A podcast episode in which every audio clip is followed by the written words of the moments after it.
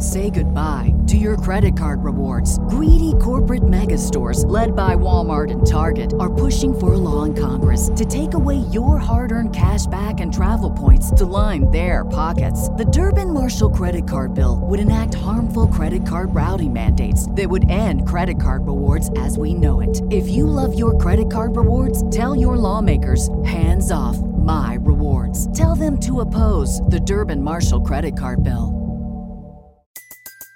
Everybody in your crew identifies as either Big Mac Burger, McNuggets, or McCrispy Sandwich, but you're the filet fish Sandwich all day.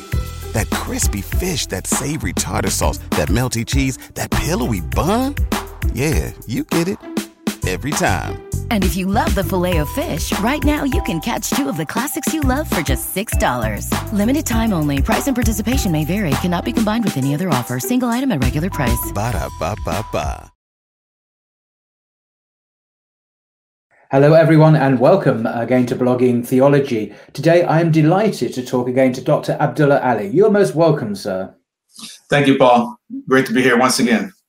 Fantastic. Yeah, those who don't know, Dr. Abdullah Ali is Professor of Islamic Law and the Prophetic Tradition at the famous Zaytuna College in California. Now, is Islamic law unjust and biased against women? This is a popular accusation made against Islam. As an expert on Islamic law, Dr. Abdullah Ali has kindly agreed to discuss his new book entitled There is No Male Preference in Islamic Law.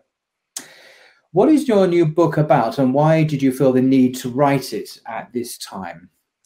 Uh, Bismillahirrahmanirrahim. Uh, the book, uh, There's No Preference, uh, No Male Preference in Islamic Law, actually is a translation of a work written by one of my teachers from Morocco, um, Sheikh Muhammad ibn Muhammad ibn Qasim al-Tawil, uh, who passed away in 2015. Um, the book, the Arabic title is La Dhukuriyata fi uh, which some translated there's no maleness uh, in Islamic law or Islamic jurisprudence, but re- realistically, the author's intent is uh, that there's no male preference in Islamic law. Uh, in other words, uh, the idea that Allah subhanahu wa ta'ala, that he favors men to the harm of women uh, is a baseless claim. Uh, rather, uh, there are nuances, there are wisdoms, there is um, a context uh, to these particular judgments. And Allah subhanahu wa ta'ala is, of course, can never be accused of injustice. And the ultimate goal, we can say, of the author is to contribute to repairing the relationship between men and women, which has been um, largely corrupted uh, by um, the uh, external powers of Islam, uh, those who have uh, promoted things like uh, feminist uh, feminism and and other ideologies from postmodern thought, which are undermining the family. Mm-hmm. Now. Um, the reason that I decided to translate this work is because we're living ourselves in a time um, where we are seeing uh, the fruits of the efforts to undermine the family, right? Um, and I think that many, many people are starting to wake up to realize that this has been a very um, long uh, projected uh, campaign to undermine the family. And, and one of the ways that um, the postmodernists have uh, have undermined uh, or chosen to sort of uh, undermine the family has to do with uh, language, among other things. But language is extremely important, extremely important tool uh, to utilize uh, if you want to sort of undermine someone else's power and then assert your own. And mm-hmm. so, for instance, um, the world has become accustomed to the idea that a man can have a husband or that a woman can have a wife, right? This is sort of starts here. And so this idea that for first and foremost that um, what we call gay marriage is a valid marriage in the sight of God, or at least in the sight of, um, of society, uh, which we say society has capitulated to that first and foremost, you know. But we have to understand that there's a linguistic trick trick involved here. Uh, mm-hmm. Language itself uh, it contains the metaphysics of a people, right? That, that you know, when people you, you, study language deeply, you understand that there, there's a metaphysics involved uh, in language uh, it, itself. You know, so we so we go from there, and then to also the idea that a child can have two fathers, or a child can have two mothers, uh, mm. or that um, you know that a man uh, can become a woman, or that a woman can become a man, and then an insistence upon um, utilizing particular types of pronouns to prefer uh, to certain people, or in other words, those people insist that when you talk about me, that I want you to utilize this particular pronoun when you talk about me, which itself, as we know, is very much uh, is absurd. You know, so mm-hmm. these are things, of course, contributing to the undermining of, of family, and we know that uh, Satan is no more happier uh, than when he's able to split up a man from his wife, a man from his from his wife, uh, and uh, there's we know. Just sorry, just interrupt. Isn't there a verse in the Quran that says that Satan or Shaitan is the avowed enemy of mankind? So, Islamically speaking, yes. that's what he does. He seeks to destroy, undermine, subvert uh, the good the good qualities of God's creation. I suppose. I mean that that's what is actually described as such in the Quran itself. Right, exactly, exactly. Multiple multiple times and many many different verses where God refers to Satan as the an open or avowed enemy to to to mankind. Um, speaks about the fact that uh, that Satan he attempts to make um, sin fair seeming to people, uh, that he has promised to undermine humanity, to cause dissension and disunity, to lead us to change God's creation, right? Among other things. This is what we find. And also in the prophetic tradition, we find that the Prophet Muhammad wasallam has stated that Satan, he places his throne over the waters, and then he dispatches his minions into the earth in order to cause uh, dissension and to cause division and to seduce humanity, right? And so, and those that are closest to him are those who are uh, the, the greatest or the most skilled at their beguilement, you know, of, of humanity. You know, so so it says in this particular tradition that one particular jinn will come to him and say, "Oh, so and so, I did such and such." You know, this and so Satan will say, "Oh, that's nothing. That's something small. It's, insignificant." And then eventually, someone comes and says, "Today, I have separated a man from his wife." And then Satan becomes extremely elated, and then he brings him closer to him and said, "Yes, you're the one."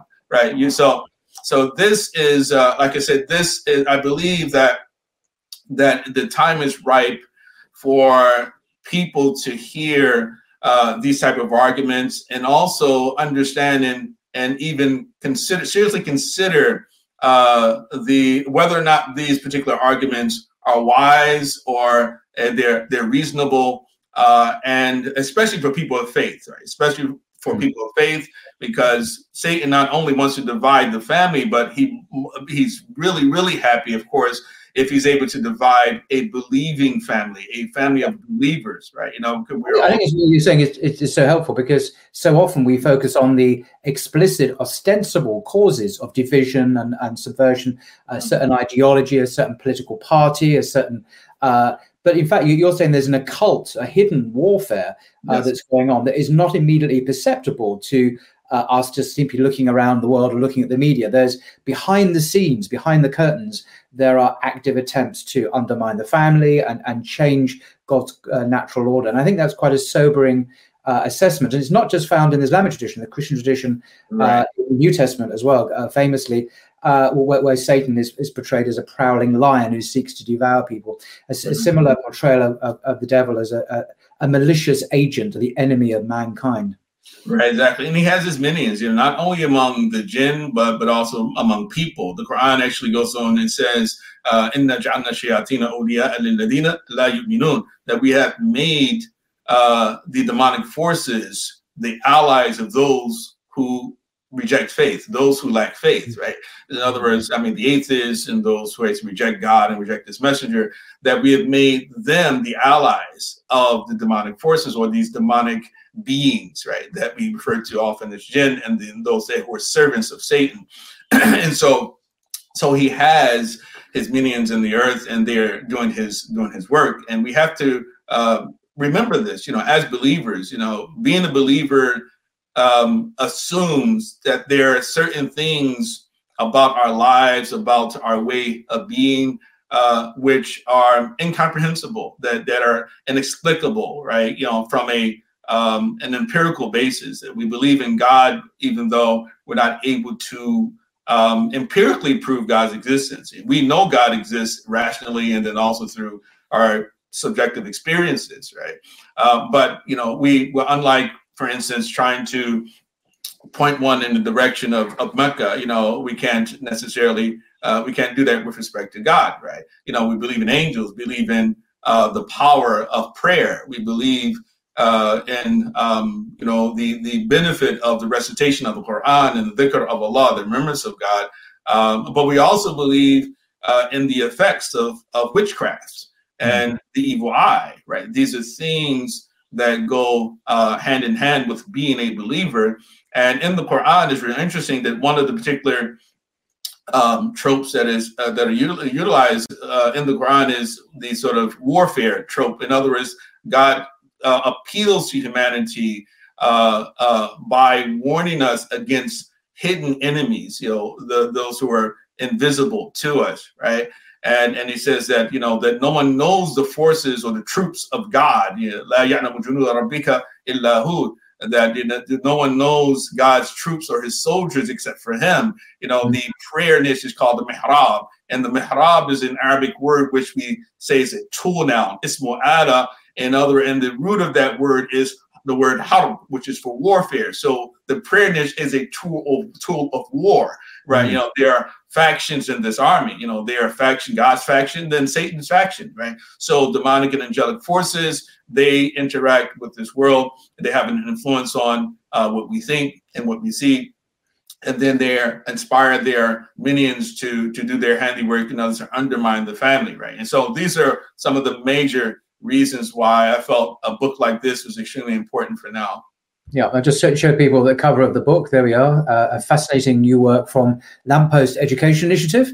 Mm-hmm. Um, and you can order your copy uh, through the website. You can see the uh, address there. Um, right, mashallah. Yeah, so yeah, yeah this is uh I wanted to do this little bit a, a short presentation on this particular book. Um, as mentioned, the book uh, which I've entitled uh, "There Is No Male Preference in Islamic Law" is uh, is is a translation of a work entitled "La Dhuhuriyat Fiqh," written by the late great scholar of Morocco, Sheikh Muhammad Tawil, uh, rahmatullahi now, I wanted to speak just a little bit first and foremost about the Sheikh himself. Say goodbye to your credit card rewards. Greedy corporate mega stores, led by Walmart and Target, are pushing for a law in Congress to take away your hard earned cash back and travel points to line their pockets. The Durbin Marshall credit card bill would enact harmful credit card routing mandates that would end credit card rewards as we know it. If you love your credit card rewards, tell your lawmakers hands off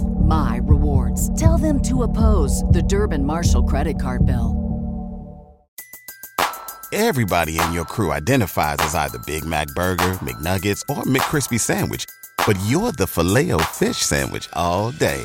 That crispy fish, that savory tartar sauce, that melty cheese, that pillowy bun.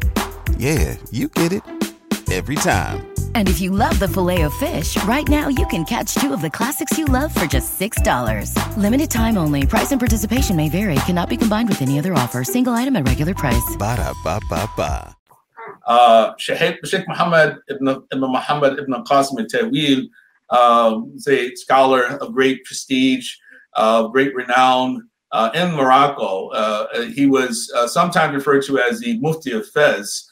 Uh, and in one sense, he is also the Grand Mufti of Morocco, uh, being that he would sometimes uh, stand in for uh, Sheikh Mohammed Ghazi Husseini, who was also a late, uh, who passed away some years ago as well, who was actually the official Grand Mufti of Morocco. And sometimes on a special uh, program called Rukn Mufti, he would substitute for him. Sheikh Mohammed Tawil would, you know, so he was known in throughout Morocco. He was also known in many um, um, parts of the Muslim world through his writings. And as a matter of fact, I remember one time I was visiting him and actually crossed paths with a uh, a student from South Saudi Arabia who was visiting his home to study with him. You know, so I knew that uh, people knew who he was. You know, they took him very seriously as a as a legal scholar.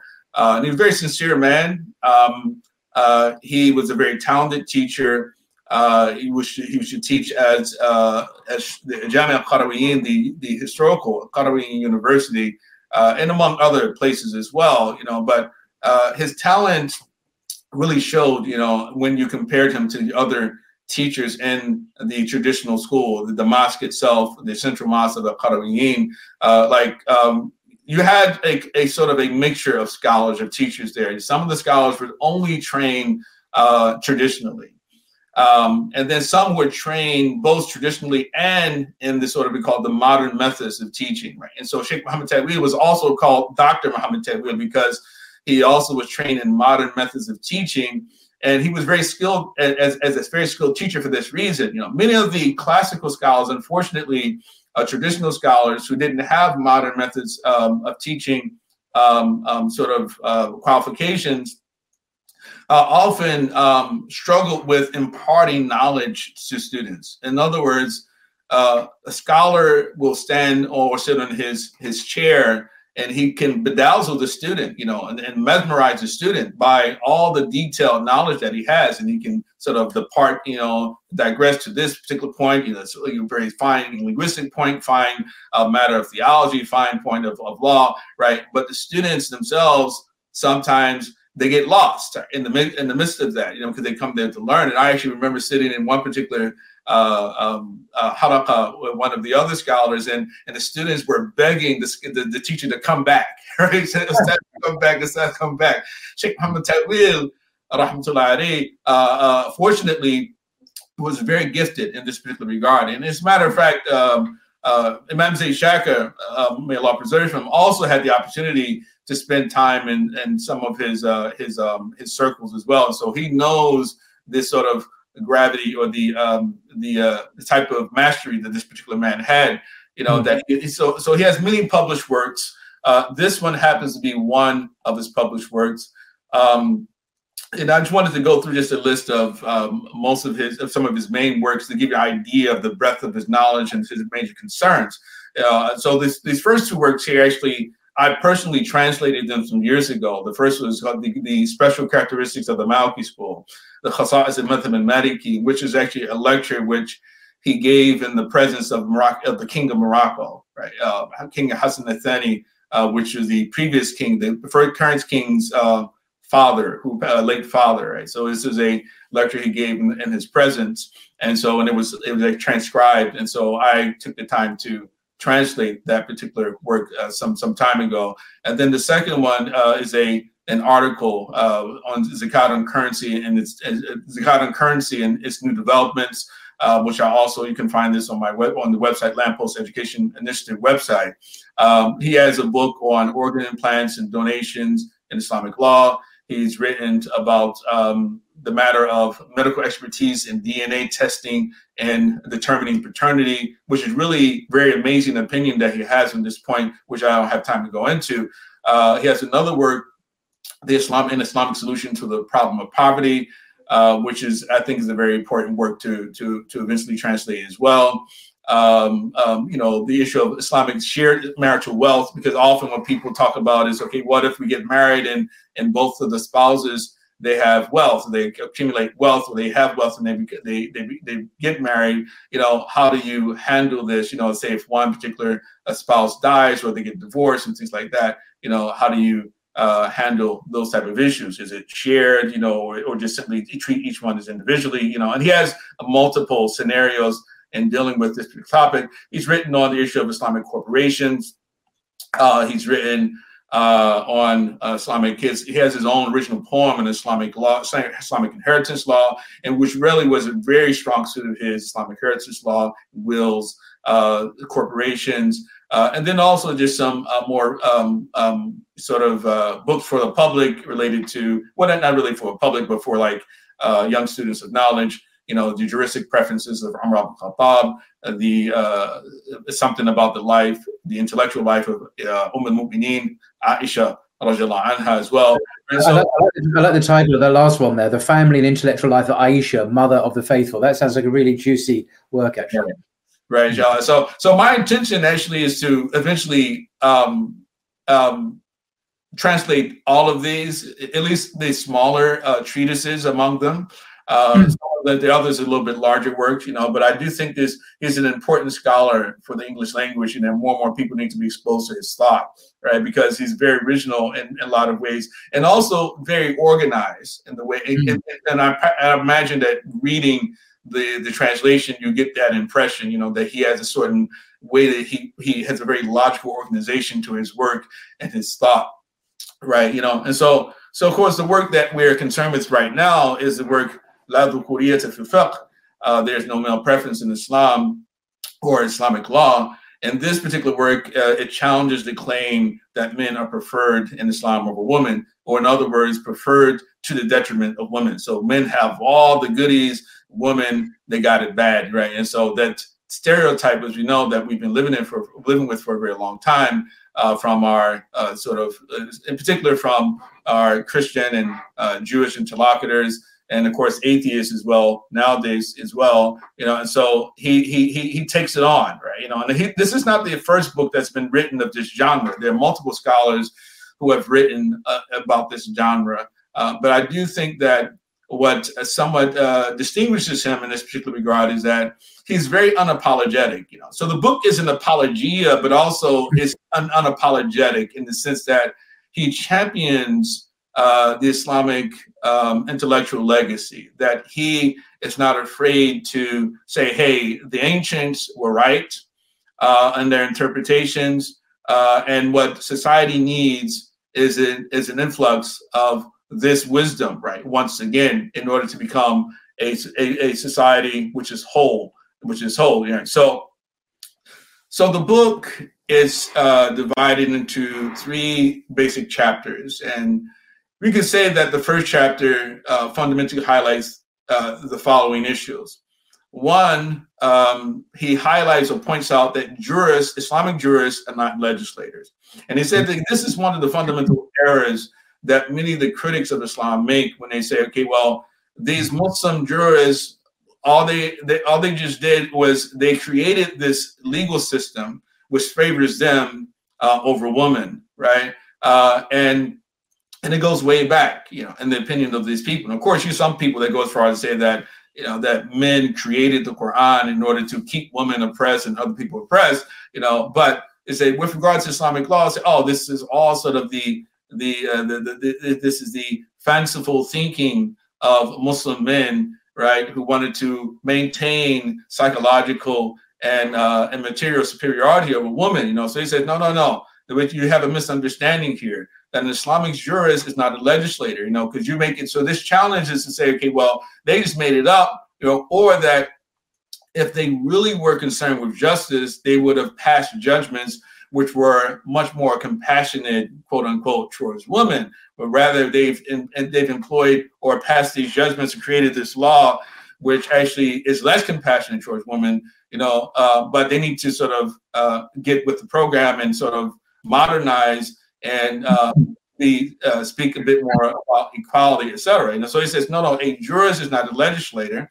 Uh, a jurist is someone who whose aim is, to elucidate uh, the revealed law.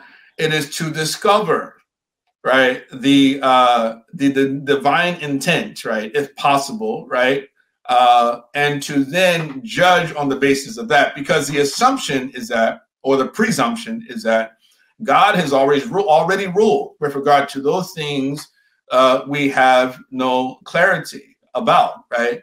And the jurors, the task or the role and the duty of the jurors is to actually employ the method of uh, legal theorizing in order to reach a judgment which he or she believes strongly it reflects the intent uh, of Allah subhanahu wa ta'ala, right? And for this particular reason, Imam Shafi'i, hmm. uh, one of his famous quotes is that, uh, which was find, which we found in his Risala, when he's criticizing the Hanafis for the employment of a, a rational tool called istihsan, he says, Laysa al-mujtahidi an yusharra, that the mujtahid or the scholar has no right to legislate.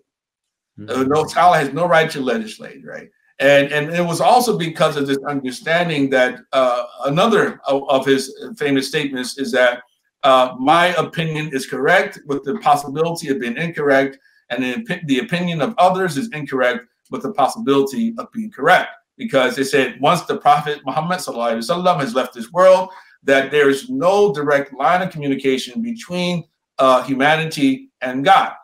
Mm. Right? You know, anything else is just simply interpretation, is speculation, right? So we might be correct, eh, maybe we may be correct, maybe incorrect, right, in our judgment, right? You know, but we're not motivated by an animus against woman. Right? This is not what motivates us. What motivates us is our desire to remain sincere and committed to the precepts of the law right? This is it. And so if Allah has said that women are to be treated in a certain way or they to be given a certain shares of certain things, then we can only give them what God says they're supposed to receive, right? And we're not able to change God's law, hmm. right? For so you know, for some other uh, just to say an obvious point here, the very meaning of the word Islam uh, is is submission. You know, a Muslim is supposed to submit to the divine decree. Mm-hmm. He's not supposed to make it up and and uh, decide to abandon certain things because they don't please his desires or they're not in conformity with certain political views.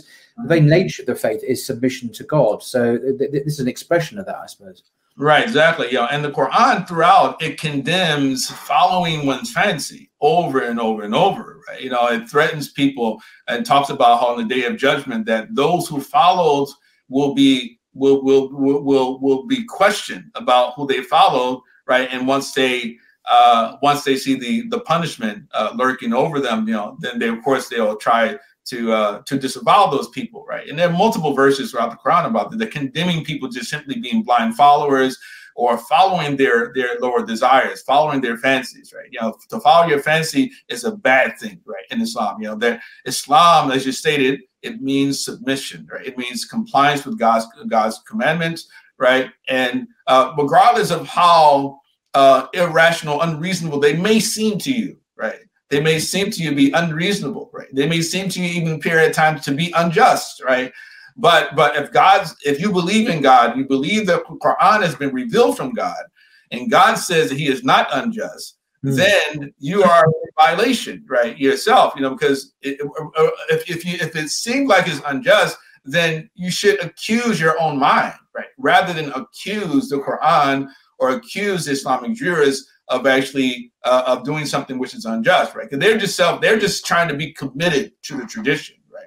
Now, of course, I want to be clear that this doesn't mean that every single Islamic jurist throughout Islamic history uh, um, um, did not uh, um, um suffer some level of animus against women. You know, you do find that among certain scholars, right? In particular, uh, the closer you get to our time, you know, you find that much more common rather than uh, the ancient world, right?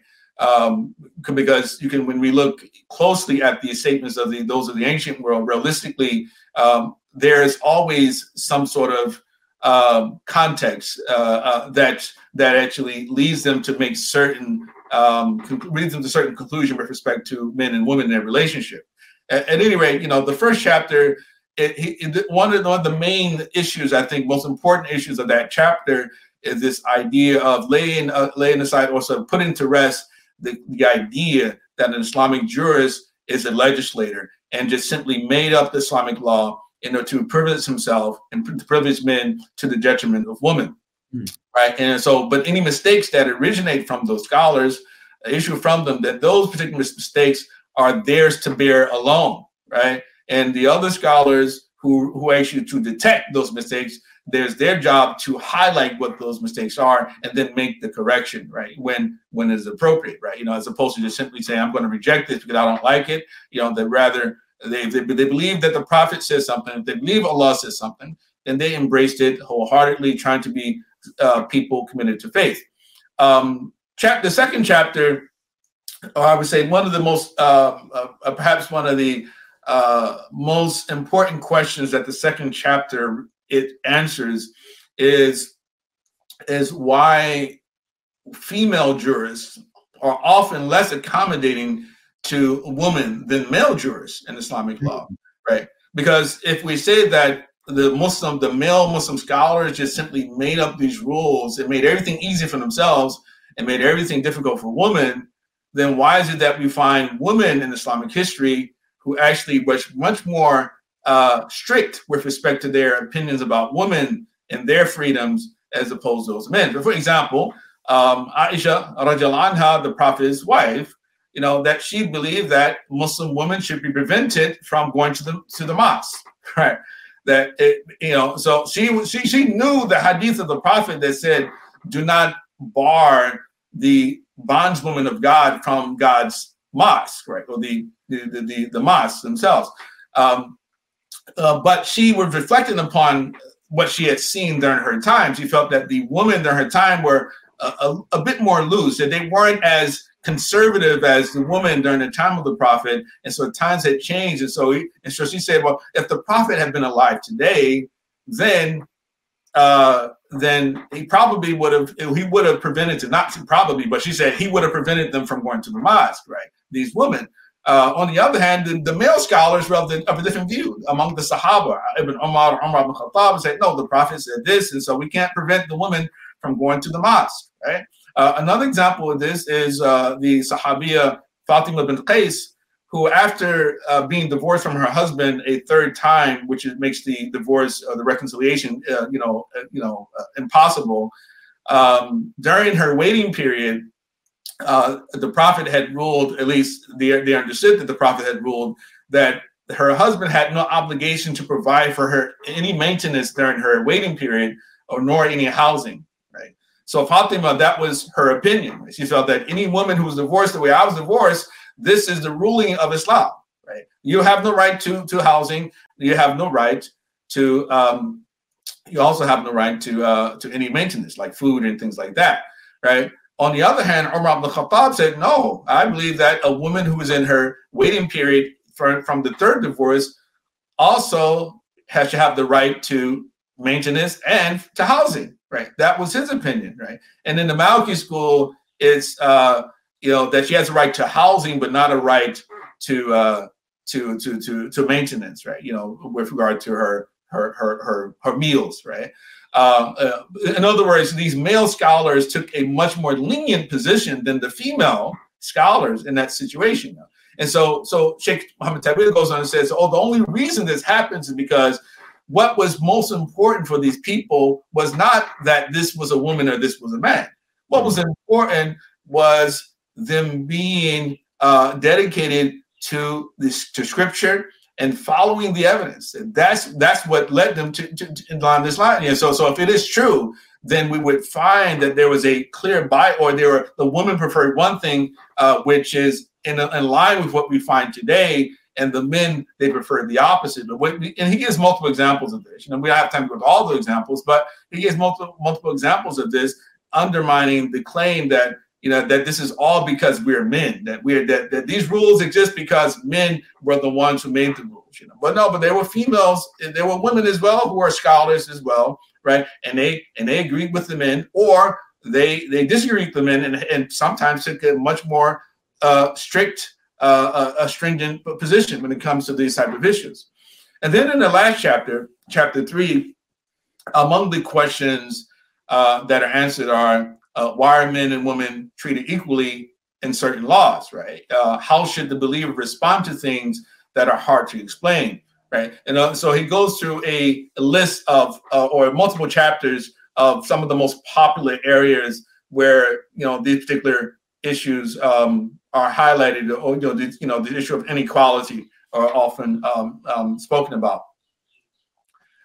Now, I would say that the book implicitly answers another question, which I think is this is really the more important question, you know, when we start talking about these issues. And today, of course, it's very difficult for us to talk about them uh, or raise such a question, right? And the question is, are some people and things better than others? Um, now, as I said before, you mean by sorry, I'm interrupting. It depends what you mean by better than. I mean, it's such a vague statement. I mean, we need to look at specifics. You know, better at what? You know, is this a hundred meter Olympic gold medalist sprinter better at running than me? Yes. I mean, right, and yeah. I have to admit that, you know, to give a, a silly mm-hmm. example, but of course, people are better than others at certain things. Doesn't mean that they are superior in their value before God. I mean, or maybe, but um, it's the question is so is frustratingly vague. That's why I'm yeah. trying to. Say. Right, right, yeah, exactly. And I think that this is a fundamental mistake that people have made is that they associate advantage, they associate favor in some particular regard with God's love. Right. Mm-hmm. This is what I believe personally. I think I, often we talk about okay, this is about this is about equality or inequality. Right. This is really all only thing we're concerned about. But why are we concerned about quality or uh, equality or inequality? Right. And I think that really at the root of this is the idea that if you are better than I am in some particular regard, mm. then that means that God loves you more than he loves me. Right? Yeah, exactly. You know, because we can reflect upon this in multiple ways, right? Um, I, I give an example from American history. Um, throughout the 20th century, and in particular after the end of slavery, many blacks we know they adopted Christianity. Hmm. And and some of them adopted it while they were slaves, right? Once they were allowed to become Christians, right? And they were given a picture of Jesus. Oh. And that picture of Jesus was of a white man, a European. And so many blacks, you know, internalize that. Um, and so you can understand, you know, why the concern exists because we do have this history of exploitation, you know, psychological domination, right? You know, so so so so so people were led to, you know, to assume that okay, well, if that's God, God looks like my oppressor, mm. right? And so if God looks like my oppressor, then maybe God loves my oppressor more than he loves me. And maybe that's why I'm oppressed, is because. God has chosen my, my oppressor, uh, uh, which, you know, I might as well accept is not really my oppressor, but rather someone uh, of a paternalistic um, right, right, over, over me Mm-hmm. So therefore, I should obey that that that person, right? You see, so we can understand like why people um, may feel this way, you know, or make this assumption, have this assumption, these type of issues, right? You know, but but the, the fundamental mistake, you know, in that is this, you know, uh, this sort of again, we have this sort of, I guess you're saying or, organic syllogism we create in our brains, right? You know, it's like, well, you know, that better, therefore more loved, right? Mm-hmm. And uh, and that's the error, right? You know, there's no way, no, nothing in Scripture says that, you know, that just because a man is physically stronger than the woman, right, that that man is more beloved to God, right? Mm. There's nothing that says that, or that the man will be faster, you know, or that etc. I mean, we talk about so many different examples of this. You see, you know, and so so we have to fight tooth and nail, right, to sort of to over, overcome those sort of impulses, those sort of thoughts, right, that we have, right, to to make such draw such a conclusion. The reality is that some people and some things are better than others, and mm. so, but but those uh, those areas, as you have stated, Paul, I mean, they, they're they're in everything has a context in certain regards, you know. So as I've mentioned, like a tall person is better than a short person if the task at hand is to reach something uh, up high, right? Like if somebody people playing basketball, you know, if you're the task is to dunk the basketball, the mm-hmm. tall guy is better than the short guy, right? Because it's easier for the tall guy to dunk than it is for the short guy. You know? But this is only with respect to basketball. But that because you may be able to dunk a ball better than I can doesn't mean that God loves you more than He loves me. You know, so so so we have to break out of this. You know, and this is a trick of Satan, right? You know, and and, and so this particular slide, and I, I I I did it because I want to just highlight the fact that human beings are somewhat schizophrenic when it comes to this issue. Well, not someone, we are very schizophrenic when it comes to this question of something or someone being better than another, right? You know, so, so we generally, when we talk about you know things, to say we classify them, when we talk about life, for instance, living things, right? If you ask the average person, is a is, is animal life better than plant life, right? Now, is a plant better than a, a, a, a I don't know a human being or better than a fish, right? You know, now of course, if you can talk about if you want to eat it, right? You know, some people may say I, I prefer the plant over the fish, right? In terms of my diet, you know, but in terms of this overall sort of um, um, utility, I guess you would say, um, we would say that the animal, we come to accept that the animals are better than plants. And, and why not? Because you know, if we say the opposite, then that would mean that we believe that a tree is better than a human being, you know, which of course seems the direction that a lot of people are going right now today anyway, right? because, you know, there's many people here, we got to save the planet, right? You know, human beings mean nothing, right? You know, let's let's save the planet. You know, even the planet is going to survive regardless of uh, whether or not people are here on the planet, right? Mm-hmm. So, so so we do buy into this idea that some things are better than others, you know. So we can move on from from plant life to animal life and then talk about human human human beings and non-human animals, right? Which are better, humans are or animals, right? We generally accept that human beings are better because we say, oh, human beings are irrational, we're articulate, you know, we've been able to conquer and subdue all the other animals, right? Um, um, so we generally accept that as being a, a, a, given, right? That human beings are better. Now, of course, some person can argue and say, well, when it comes to like, for instance, if you want to uh, the question of climbing, like you know, you or a monkey, right? A monkey's better than a human being when it comes to climbing. You know, uh, uh, a, a, a, a cheetah is, is faster than a human being you know, a, a gorilla can overpower a human being. You know, so so in terms of physical strength or speed, those animals are better than human beings, right? So because so everything, anytime we talk about the issue of betterness uh, um, or betterness, uh, then we fundamentally are uh, everything itself has everything is subject, everything is relative, right? You know, you know, because we've seen throughout our history, are Jews better than Gentiles? Are Arabs better than non-Arabs? Are whites better than non-whites? Are blacks better than non-blacks? All of these are things that have have emerged throughout human history, and I would say the fundamental problem, or problem, would say that the birth of those particular movements often are the presumption that being better means more loved, right, by God, right, and that's the fundamental mistake that I think people have made. And so, so, so, so in a sense, this particular book, it actually takes us back to this question, right?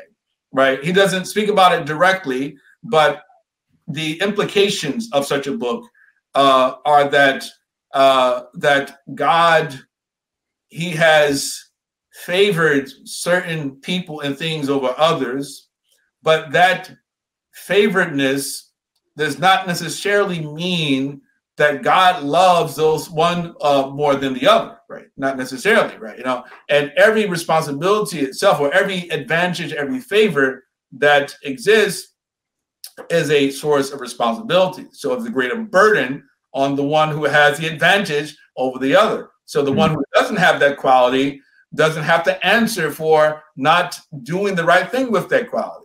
But the one who has that quality has a greater burden. So a lot of times when we're talking about equality, you know, you want to be women want to be equal with men. Really, what you're saying is that I want to have equal burdens as men do as well, right? But God hasn't given you the the the traits necessary in order to bear those burdens, and that's the reason why He's not made those burdens an obligation upon you, right? So, so this is an important thing, and and, and so this particular verse in Surah Nisa uh, is in an, a, a, I think it's a perfect uh, illustration of, of, of, of what God or Allah subhanahu wa ta'ala that he means, um, or, or I guess you would say a, a, a perfect uh, way to explain like why God has favored some over others. You know, so this particular verse, that covered not what by which God has given favor to some of you over others, right? So covet not what by which God has given favor to some of you over others. Men receive a share of what they earn, and women receive a share of what they earn, and ask God from his bounty. Indeed, God has knowledge of everything. So, in other words, there are some things uh, that God has given some people that he has not given to others. And those some things are innate to who they are. Mm. Uh, and so when God says, covet not that by which God has given to you, given to some, but not given to others, meaning it, it fundamentally we're talking about, for instance, those physical um, distinctions, right? You know, a man should not want to be a woman, a woman should not want to be a man, right? Um, you know, and either in her physical uh, being, physiology, reproductive health, et cetera, et cetera. Um, nor with respect to the particular um, social political advantages that God has given to men over women based upon scripture, right? You know, so so in other words, if God has said men have an obligation to defend women, right, in jihad, men have the obligation to give, provide maintenance, monetary maintenance to their wives, and to take take care of their children, and to take care of their parents if they're poor, right, and to pay the zakat al-fitr for his wife, right that these are things that God has made compulsory upon men to do, but not for women. Hmm. And can, woman, can, I just sorry, just I, I, I can't resist um, mentioning this. Um, it was tweeted earlier on. There's a um, an article in today's Guardian, which is a, a British uh, newspaper, read it online, which said, and this kind of illustrates your point about what we're made in certain ways with certain responsibilities and obligations two gay men were both uh, uh, who both attended uh, law school. This is in the states in the U.S. filed a legal complaint against the city of New York, arguing that not having access to a woman's reproductive potential is a form of discrimination. That they are entitled to have the city pay for a quote unquote surrogate. Um, and someone responded to this, um, clearly not very sympathetic with these two gay men. No one has a right to children they cannot naturally reproduce or produce. Two men claiming they have a right to a child through surrogacy or adoption means someone else is obliged to give them one. The hmm. rights of children, he claims, the, this author, should be the focus of family policy, not the desires of adults. Right. Exactly. Again, of course, two men are not made Islamically to be able to produce children. And right. this is not unjust. This is not an hmm. example of discrimination hmm. or, or oppression or anything like that. Hmm. It's the way men are. And children, in fact, should have the the center stage here in terms of rights and, and the good the, the welfare of their rights. So I just, I wanted this is a very example. Yeah, that's a perfect example. Very perfect example. It's like okay, God made you that way, and He made woman that other way, right? Yes. So if, if there's if you're going to claim injustice, you're fundamentally saying that God was unjust by making you a man uh, and making woman woman, right? Yeah. Uh, and so so so again, so this verse speaks directly to that. It says, listen, you know, don't want to be, don't desire to be something other than what God made you, right? Mm-hmm. Right. Um, uh, men receive a share of what they earn, women receive a share of what they earn, right? Mm. And ask God from his bounty, which is really an important part here. So this, this this part of the verse, ask God from his bounty fundamentally means ask God to change your condition in the areas where change is possible, right?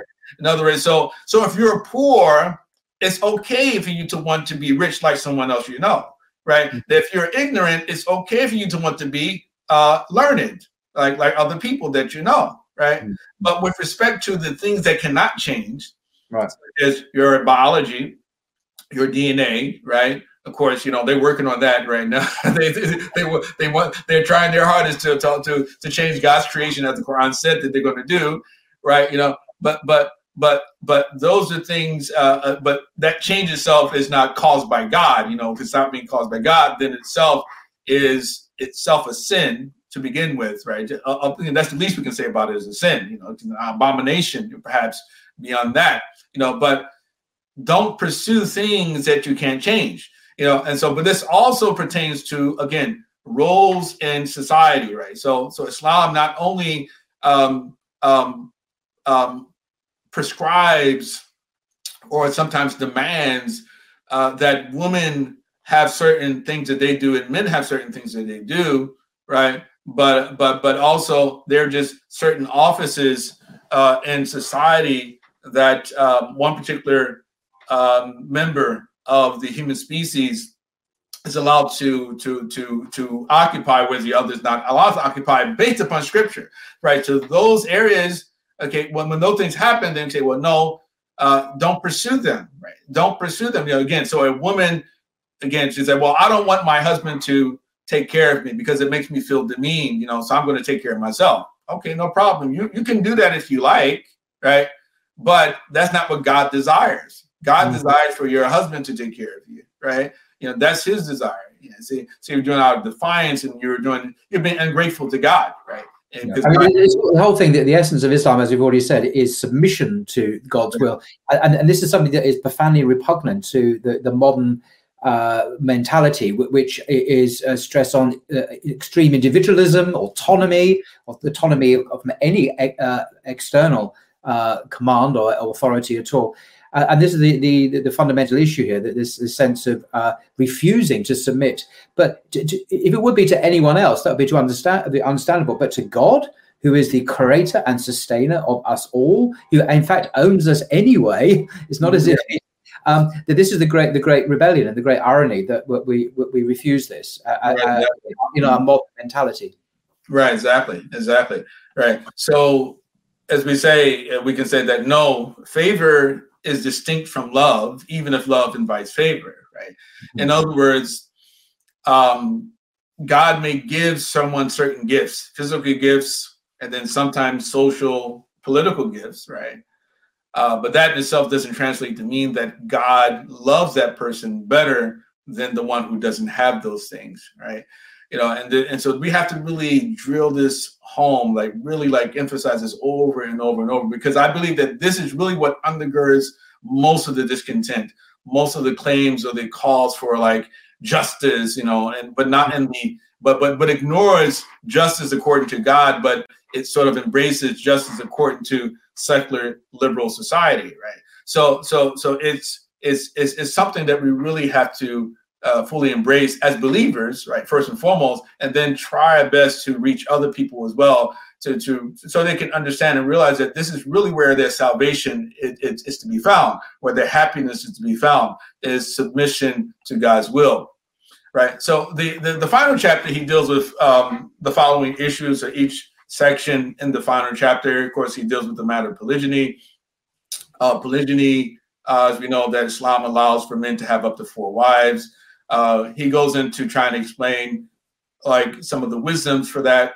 Um, and I think that this is probably the least controversial of all the different sections in this particular chapter because it's been spoken about uh, quite often. Um, you know, the wergild, which is a word, the Arabic word for adia, right, which sometimes we call the blood wage or the blood money that one pay, pay, is paid, it pays. In the Islamic tradition, we find uh, there hadith which mention that a Muslim woman, I'm not a Muslim, but a woman's a woman's life is only you know if a woman's life is taken, then one is obligated to pay 50 camels, right, in exchange for her life as a recompense um, or a sort of like uh, reparations, we say, for the loss of her life is you know is, is a uh, a um, involuntary manslaughter, right, for instance, mm. and or it can be voluntary too. And then if it happens to a man, that one gives a hundred camels, right? Right, which actually is like is, is make, gives the impression that a woman's life is less valuable than a, a man's life, right? Now, th- this is probably one of the most interesting chapters in the book or sections in that chapter because um, he highlights, for instance, how scholars historically have somewhat struggled with this particular issue, right? You know, in other words, scholars like Ibn Qayyim al-Jawziyah attempted to offer a rational um, explanation for this, right? So, just, so this hadith exists, the Prophet said is there's a rational explanation. It's because men are just more valuable or have greater utility than women do, right? You know, and he gave examples like, well, men they hold all the highest offices in government, and in other words, he said that those particular uh, the roles that men play they have a greater, a much more general benefit on society. Therefore, um, when their lives are taken, um, they, uh, you know, they should be, you know, we should pay more for for that, right?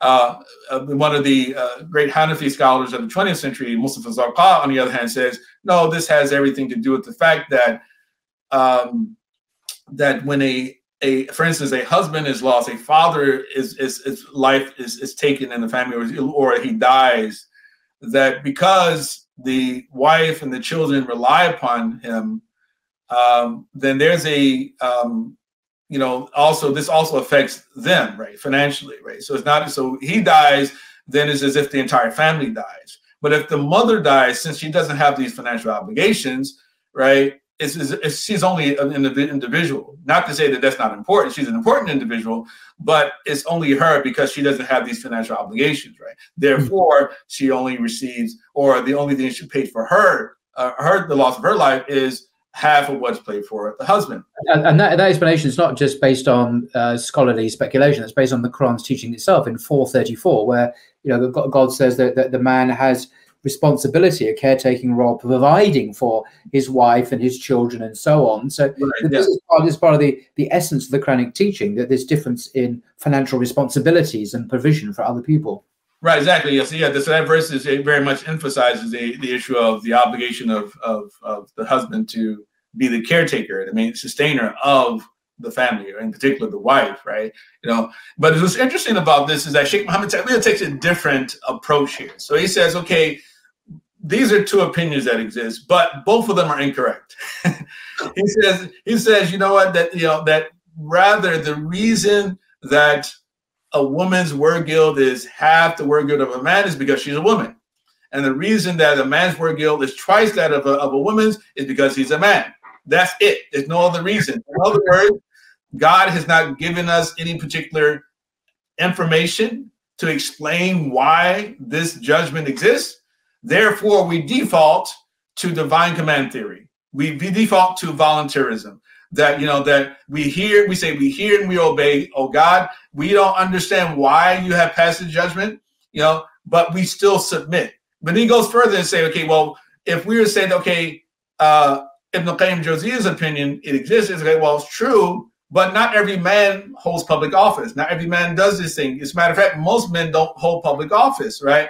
So to say that okay, that those men, you know, that they should, you know, their their lives be treated differently from the lives of, of women, you know, then you know when they themselves don't hold any any office similar to that or do the things that Ibn Qayyim had, had listed, it's like, well, you know, uh, that would seem to be inconsistent, right? To, you know, to what to the reality on the ground, and also with regard to uh, uh, Mustafa Zarqa, he says it's it's just simply incomplete. It's not sufficient explanation for things. And so he said, and when so when we're not able to find a sufficient a sufficient explanation, we default to divine command theory, right? You know, and so this is like often when people say, uh, or they are asked the question, okay, why is it that Muslims don't eat pork?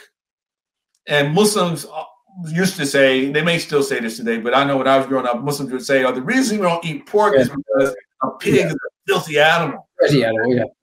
My, my, response is, well, if you wash a pig and put a pink bow on it and put it in a nice bed for of its entire life, then it would, wouldn't be a problem, would it? You can eat That's it right. then. I mean, right. Mm-hmm.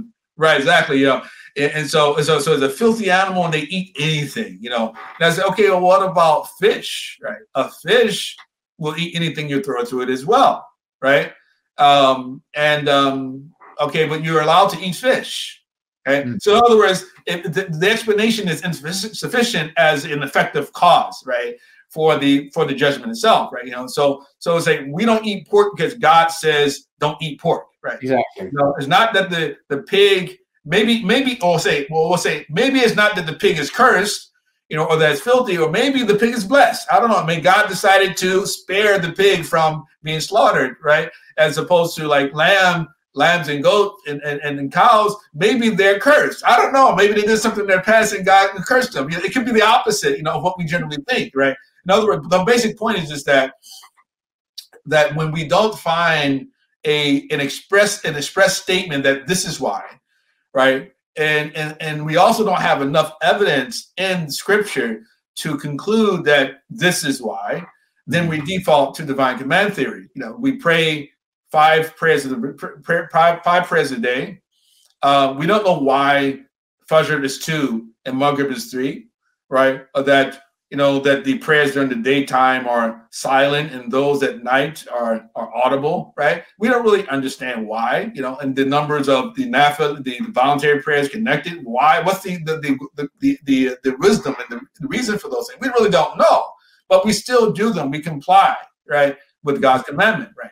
So when we're not able to find an explanation, we don't have to create one, right? Right? We just simply say, okay, well, this is what God expects of us, right?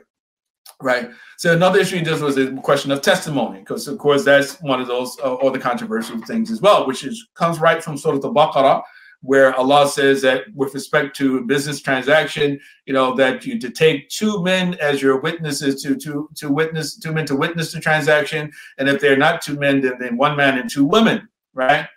Um, and and so that one of them remind the other, right? If the other she forgets, right? So this is mentioned in the Quran, right? Now, of course, mm-hmm. those today will say, well, okay, uh, this is a particular judgment that um, that needs to change, right? Because why should two women be equal to one man? You know, so this is a sign that Islam it favors men over women, you know, or that men are better than better than women, right? And unfortunately, there are many Muslim men who actually believe that too, right? You know, so there is a problem in, in some sense, right? You know, and so some would say, okay, oh, that was be that was when that was when women weren't very educated, right? So so for that, so so that so back then it makes sense, you know. But today women are more educated, therefore we should change the rules, right? And so Sheikh Muhammad Tawil says, no, right? This is this is not the reason, right? Because testimony is only only someone saying or relaying what they heard or what they saw? And that itself does not require some special type of education, right? I don't care if you have a PhD or you just finished high school, or you have a GED, or just you didn't finish school law. It's like it doesn't matter. You saw something, you heard something, right? And it's and testimony is built upon memory, right? So you don't have to be of a certain level of education, right? But then go further and says says, okay, well, okay, uh, women today are much more educated than women in the past, you know, but women didn't become more educated today, you know, to the exclusion of men right? So if it's a situation was that okay, men were smarter than women, you know, say one to five, you know, then the situation technically hasn't changed today because men are still educated. So men have evolved just like women have evolved at the same time. So we're still at square one, right? Right. If you're going to say that this is the argument for that, you know. So again, he's a strong proponent for divine command theory. So he says, okay, this is the situation. God hasn't given us sufficient uh, information to know exactly why this is. Therefore, we just simply obey Allah's commandments. You know, in business transactions, um, if if if a woman, if a, if two men are not there, there's a man and two women. We include uh, the man and two women, you know, in that contract to actually bear witness to that particular deal happening. Right. So so so he's very like this is an example what I mean by him being unapologetic. He's like, well, this is the tradition. This is what scholars have been teaching for centuries, you know, and I believe that they were correct in what they taught. You know, but every attempt to try to explain or to provide or offer a um, uh, a, uh, a, an explanation or reason, an effective cause, we would say, for these particular judgments, they, they fail, right? Because Allah hasn't provided a clear um, articulation of that, or, or two, uh, he does hasn't he haven't provided even a strong indication of what that reasoning might be, right? So so this is how he approaches this one as well, right? Um, on the, um, the, the next one is the Christian issue of leadership. Right? Mm. Yeah, and so here he's very controversial, at least for us today as well. You know, once again, he challenges the uh, the common uh, wisdom, you know, which is that okay, women can hold uh, public office. Women can um, hold positions in of leadership uh, mm-hmm. in every aspect of society. You know, she can be the president. She can be. Uh, well, got a new prime minister in the UK. She's a, a woman, obviously, and uh, uh, yeah, I mean, just our our, pre- our previous monarch, uh, the Queen, obviously was yes. a woman. Now we have a man. So right. we're switching the genders around a bit. Yeah. Right. Exactly. Yeah. So so so so his his position is that a woman is not allowed to hold any uh, leadership position. Now, before people say, okay, oh, well, he's, he's backwards, right? You know, says, well, how, how can he say that? Again, coming back to the earlier point about commitment to scripture, right? Yeah. He is not motivated by animus against women, right? He is motivated by his understanding of something that he believes the Prophet Muhammad said.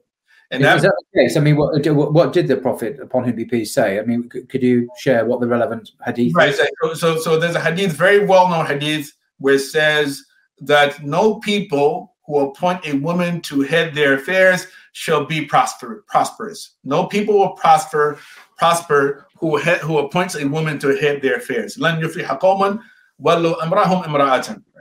Right. So, yeah, so is, this, is this the, the, the, most general? I mean, correct me, obviously, I'm wrong, but is is it usually the universal, most general sense that is taken as the the first, the normative sense, unless there's a really particular reason for restricting that meaning to a local historical circumstance? In other words, this really is a general statement about all time and not about a particular set of circumstances in the prophet's own life. Right. In his in his, in his opinion, it's it's universal. It's transitory. It- It's for it's permanent. It's permanent, right?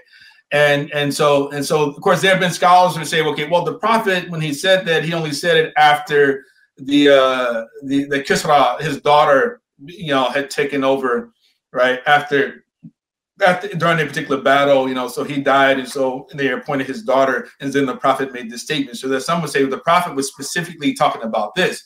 Now, Mhm. but the prophet could have specifically spoken about that if he wanted to, but rather he made a general statement about women in general and about people in general and about their uh, their their affair in general, right? You know, and and and and this is really again, this is uh, when I look at the Sheikh's argument. You know, uh, I personally find it almost impossible. Well, I find it impossible really to to defeat his argument from a strictly linguistic standpoint, right?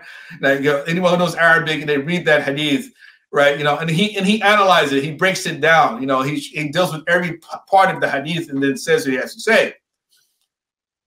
Then, but then he but then he raises the the question, the general sort of contention that people will will will raise, and they say, okay, well, there are multiple countries and and, and that that women have led. And have hmm. led to great success and great prosperity. The, Queen of Sheba is, is mentioned or alluded to in the Quran, um, Right. for example. Um, yeah.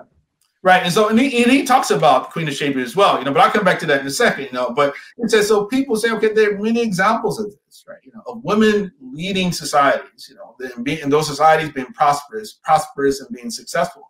And he says the problem is you have a misunderstanding of what is meant by prosperity. Mm. When the prophet when the prophet talks about prosperity, he's not talking about material prosperity. He's not talking about economic prosperity or or military prosperity, etc. Right? He's not talking about that. The Prophet ﷺ did not come to to necessarily teach us about how to be successful in this life, right? In other words, you know, as a person committed to the dunya, right? Uh, but he's come to, to to give us knowledge of salvation of the hereafter. So he says, falah, or the word for prosperity, is a reference to um, otherworldly prosperity. Right? In other words, this hadith is telling us that if you appoint a woman to lead this particular um, office, then you are acting in disobedience to God. Mm. And and that in itself is going to lead to your failure when you meet Allah subhanahu wa ta'ala. And he gives an example. He says the same word, but that is translated as prosperity is repeated in the adhan.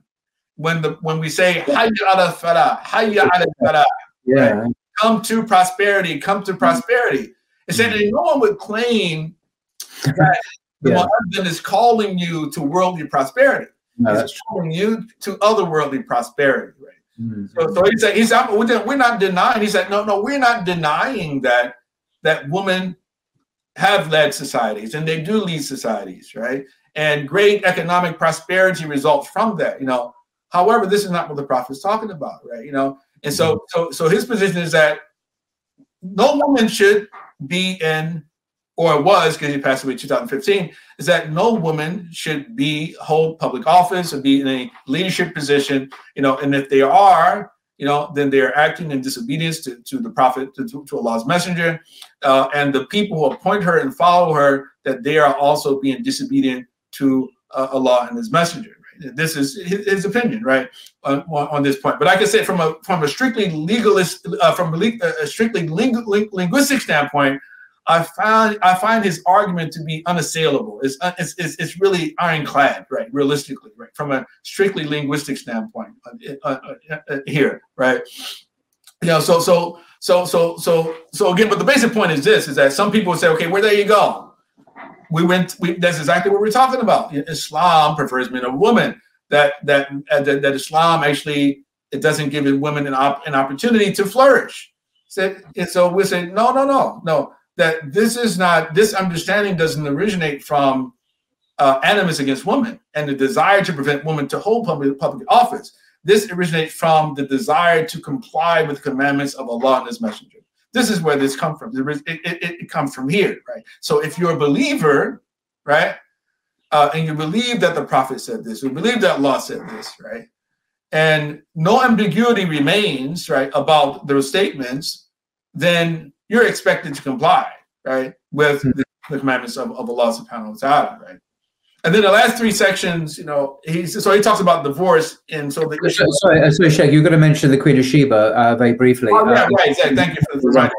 So, yeah, so he, he mentioned the, the question of, of, Queen of Sheba, and he said yes that this is mentioned in the Quran.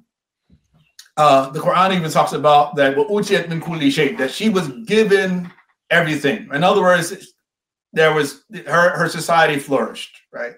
Right. She even was a uh, she counseled her, her, counselors, you know, when she needed to do things. Um, um, she took a different approach, right, to to to government, you know, in particular respond responding to threats, right.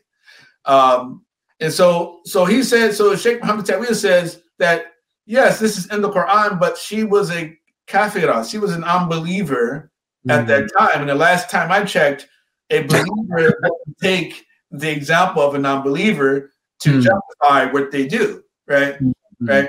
You know, and so once she actually, of course, um, she had come to Suleiman, you know, she eventually made Toba, she repented, you know, and said that she repented to God, of course, for her idolatry and other things like that, you know, but um, of course, someone could say, but maybe she meant also her uh, for her accepting to be placed over uh, of given charge in this particular regard, because you know, Suleiman's his his demand of her was for her to come to him submiss- submissively, to surrender to him, to surrender to his rule, right? You know, so right. there is an aspect of that that can be can be highlighted here, you know, and one can can can debate it and argue it, right? And so the last three sections, then I'll try to go through them as, as, as quickly as possible. But um, he speaks about the question of of divorce and whether or not a woman should have a right to initiate a divorce, right? So he mm-hmm. talks about how Islam on the Quran has given men the uni- unilateral right to divorce their wives, right, um, mm-hmm. on any occasion, right? But a woman doesn't have that same right, right, as men do, right? And this is from the Quran, right? A woman can actually achieve a divorce, as we know, but she has to go about it in a different manner, right? Yeah. She has to establish ground. She goes to the courts. You know, yeah. she can request a divorce from her husband, right? And he can allow it. He can authorize it himself, right? We call it khula, right? But um, but a woman, she can't just wake up one day and decide that, oh, I don't, I don't love you anymore. I don't want to be with you anymore. I divorce you. Mm-hmm. Right. So so so he he he offers he attempts to offer some reasons why men are given um, are given that particular advantage and women are not given it. And he talks, and some of them he mentions their physiological, their psychological issues, emotional examples that. And so this is the area that where he sort of he departs from his normal, uh, you know, uh, yeah. divine command theory approach. You know, mm-hmm. where he's like, okay, well, and then he goes into um, these other um, explanations or super uh, scriptural explanations uh, mm-hmm. for like why this could be right. Um, you know, but but generally, he, generally he he remains committed to the normal approach, right? Yeah. And then inheritance law is another one of those cases. You, you say, okay, men get uh, twice the amount that women do, which is not a universal rule. And he highlights this is not a universal rule. But I think one thing that's really important that he highlights in this particular chapter because he talks about uh, Jewish women, right, and mm-hmm. Jewish uh, children, and with respect to the the the laws of inheritance. You know, so he highlights the highlights highlights the fact that if you actually were to compare the Islamic laws of inheritance to the Jewish laws of inheritance, the Jewish laws of inheritance are much more unjust, quote unquote, than the Islamic laws of inheritance when it comes to women, right? Uh, but he said, but you don't see Jewish women calling to uh, to to revolutionize or to revise right their their inherit. I mean, well, we're talking about the committed Jewish women; those actually still committed to their religious beliefs, not those who actually have reform reform minded people, right? But but it says, but he's like, okay, we don't really find it's not a it's not a a big uh, public conversation in the same way that is a public conversation about Islam. So why is it that they're focusing only on Islam and Islamic law, mm-hmm. and they're not focusing on Jewish law or the yeah. law of other religions? You know what she says, which should be one of the greatest proofs that this is not a genuine concern. That this is about colonization. This is about domination, right? Right? Because if there was a genuine concern then those people are attacking Islam for what they consider to be unjust laws. They would also be attacking Jews, if not more, you know, but they choose not to do so, right, for whatever reason, right? So, so, so it, uh, he highlights this, and then he also highlights the centrality of women in Islamic inheritance law. You know, so he, mentions, okay, well, it's not universal that women receive half of what a man, man receives. Uh, but also more than that, you know, of the woman who actually listed as natural heirs in Islamic law, um, they never are are are barred from inheriting. But mm. most of the men who actually are listed, we call residuaries, the residuaries can be barred from inheriting in certain cases. If there's nothing left, those men get nothing, right? But women, the women who actually are the natural heirs, are never barred from inheriting something some part of the portion of the of the inheritance, right? And then lastly, he deals with the question of we call charge in the matter of qiwama. And the qiwama, again, you had alluded to this earlier in, about verse 434, where Allah subhanahu wa ta'ala says, that men are the caretakers of women. You know, because of what favor or what merit God has given some of them over others, and because of what they spend of their wealth. So excuse me. So so here's it's like okay, well, men have this this this responsibility of a woman. Uh, they have the right of charge of a woman, and women don't have the right of charge of men, right? And then he mentions some scriptural evidences for that. He mentions some rational reasons for this, you know. And I just want to uh, I wanted to conclude and just read uh, uh a last the, the concluding paragraph of, of, that chapter, you know, which I think uh, is very um, enlightening. So he says, um, uh, lastly, isn't it strange that currently you see the woman who rejects the husband's charge over her and refuses to obey him in good is the same one we see dedicated today to the obedience of her president and management, the office, and the factory, without discussing with him anything he requests from her or orders her to do. While those who pro- while those who protest in defense of her freedom are those who impose upon her obedience to them and the imp- implementation of their orders. Then neither the woman nor those protesting consider that a violation of her dignity, nor her sanctity, nor a restriction of her freedom.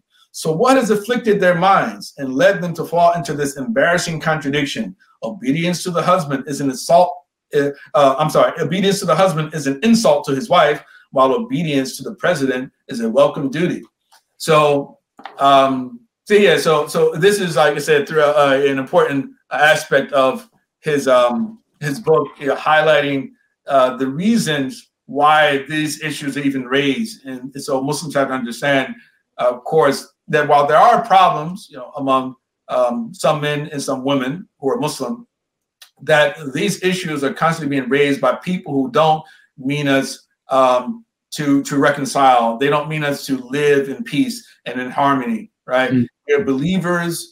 Uh, we believe in Allah. We believe in the Quran. We believe in the Messenger, salam, right? And this is the foundation of our faith, the book and the Sunnah, right? And if we are committed to those things, then we will not be offended by um, any of the things that uh, we find in the Quran. And if we do find things that are difficult to take in, we at least we at least should should say to ourselves, God has to have a wisdom in this. I might not know that wisdom, but God must have a wisdom in why he legislated this or gave these individuals this charge and they didn't give it to me, you know, and so I and I and I submit to God, right? And and I and I pray that he allow me his into his garden. You know? And that should be uh, our attitude, at least this is what the Sheikh calls to. And I think that classical scholars generally call to this as well. Hmm.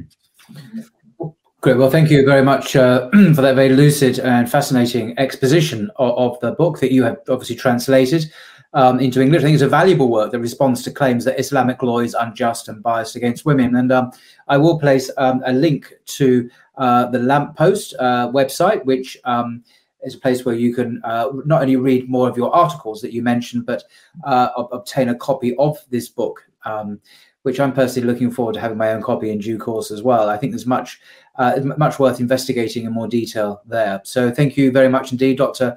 Abdullah Ali, for your expertise and your time and the sheer effort you put in into um, sharing this uh, wisdom from the recently uh, deceased uh, scholar in uh, Morocco. So thank you very much for that. Thank you. Thank you, Paul. Appreciate it. Okay. Well, we'll leave it there. Until next time. Thank you. Say goodbye to your credit card rewards. Greedy corporate mega stores, led by Walmart and Target, are pushing for a law in Congress to take away your hard earned cash back and travel points to line their pockets. The Durbin Marshall credit card bill would enact harmful credit card routing mandates that would end credit card rewards as we know it. If you love your credit card rewards, tell your lawmakers hands off my rewards. Tell them to oppose the Durbin Marshall credit card bill. Everybody in your crew identifies as either Big Mac Burger, McNuggets, or McCrispy Sandwich. But you're the filet fish Sandwich all day. That crispy fish, that savory tartar sauce, that melty cheese, that pillowy bun. Yeah, you get it. Every time. And if you love the Filet-O-Fish, right now you can catch two of the classics you love for just $6. Limited time only. Price and participation may vary. Cannot be combined with any other offer. Single item at regular price. Ba da ba ba ba.